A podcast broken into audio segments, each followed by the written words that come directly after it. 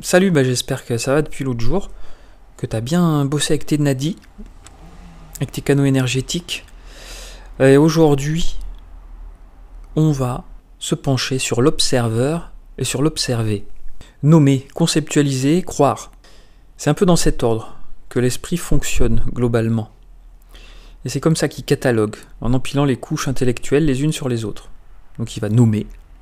Ça, c'est une chenille il va conceptualiser tout ce qui concerne la chenille, sa urtique, ça se transforme en papillon, tout ça, ça fait un package.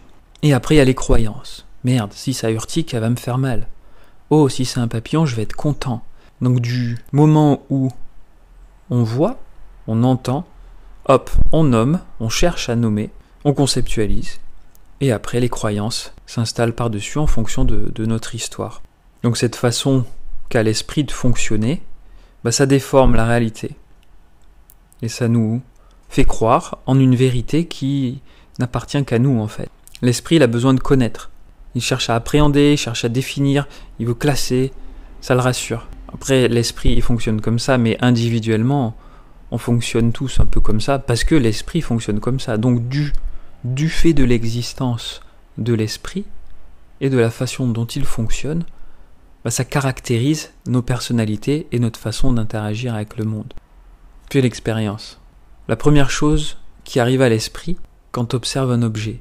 Là, je vais te donner un, un mot. Tu vas essayer d'observer ce qui se passe. Concombre.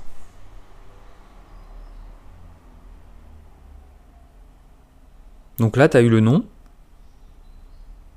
Qu'est-ce qui est venu après? Fonction. Utilité consommation. Qu'est-ce qui est venu en premier en tête? Et puis toutes les digressions qui peuvent venir autour.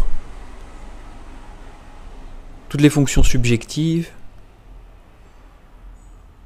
toutes les peurs, les craintes, les projections, les souvenirs, les mémoires, les madeleines de Proust ou les concombres de Proust qui reviennent en tête tout ça, c'est de l'ordre du fantasme, tout ça, c'est de l'ordre de la croyance.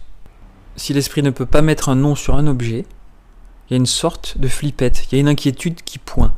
Donc là, si je te dis hélicon, bon, si tu sais ce que c'est, c'est euh, facile. Si tu sais pas, bah merde, c'est quoi? Il y a comme un stress. Et alors on peut s'observer en train de, de ne pas savoir aussi. C'est plus facile quand on est tout seul, mais quand on est en public, merde on se rend compte qu'on ne sait pas et il y a une angoisse. On sait plus le regard des autres qui va, qui va faire ça, mais quand même. Et si je te dis euh, parcoutile Ah ah, tu sais pas ce que c'est. Un parcoutile. Et un galipeur. Est-ce que tu sais ce que c'est qu'un galipeur? Paradoxalement, la quête euh, de connaissances intellectuelles, ça éloigne, en fait, de la connaissance telle qu'elle est considérée en yoga. Une connaissance pure et indépendante du contexte et de l'observateur, ce qu'on appelle jnana. La connaissance intuitive. Il y a toute une frange du yoga qu'on appelle jnana yoga qui se concentre en fait d'une façon euh, philosophique, très intellectuelle, à essayer de comprendre le monde, mais de façon détachée, en essayant de, de se défaire de l'influence du sujet, de toi.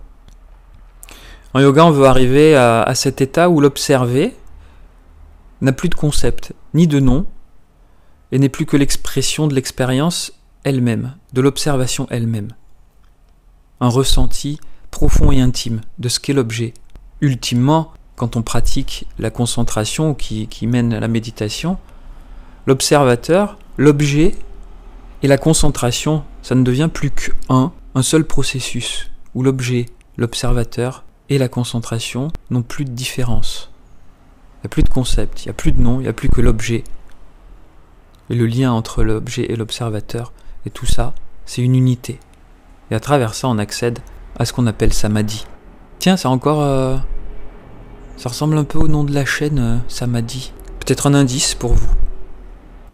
Donc la plus pure connaissance, c'est celle qui est départie d'intellect, complètement à l'opposé des croyances, tout le, le maelstrom mental qui nous pousse le plus souvent vers l'ignorance, avidya. En fait, la réalité n'existe plus, car elle réside dans l'instant.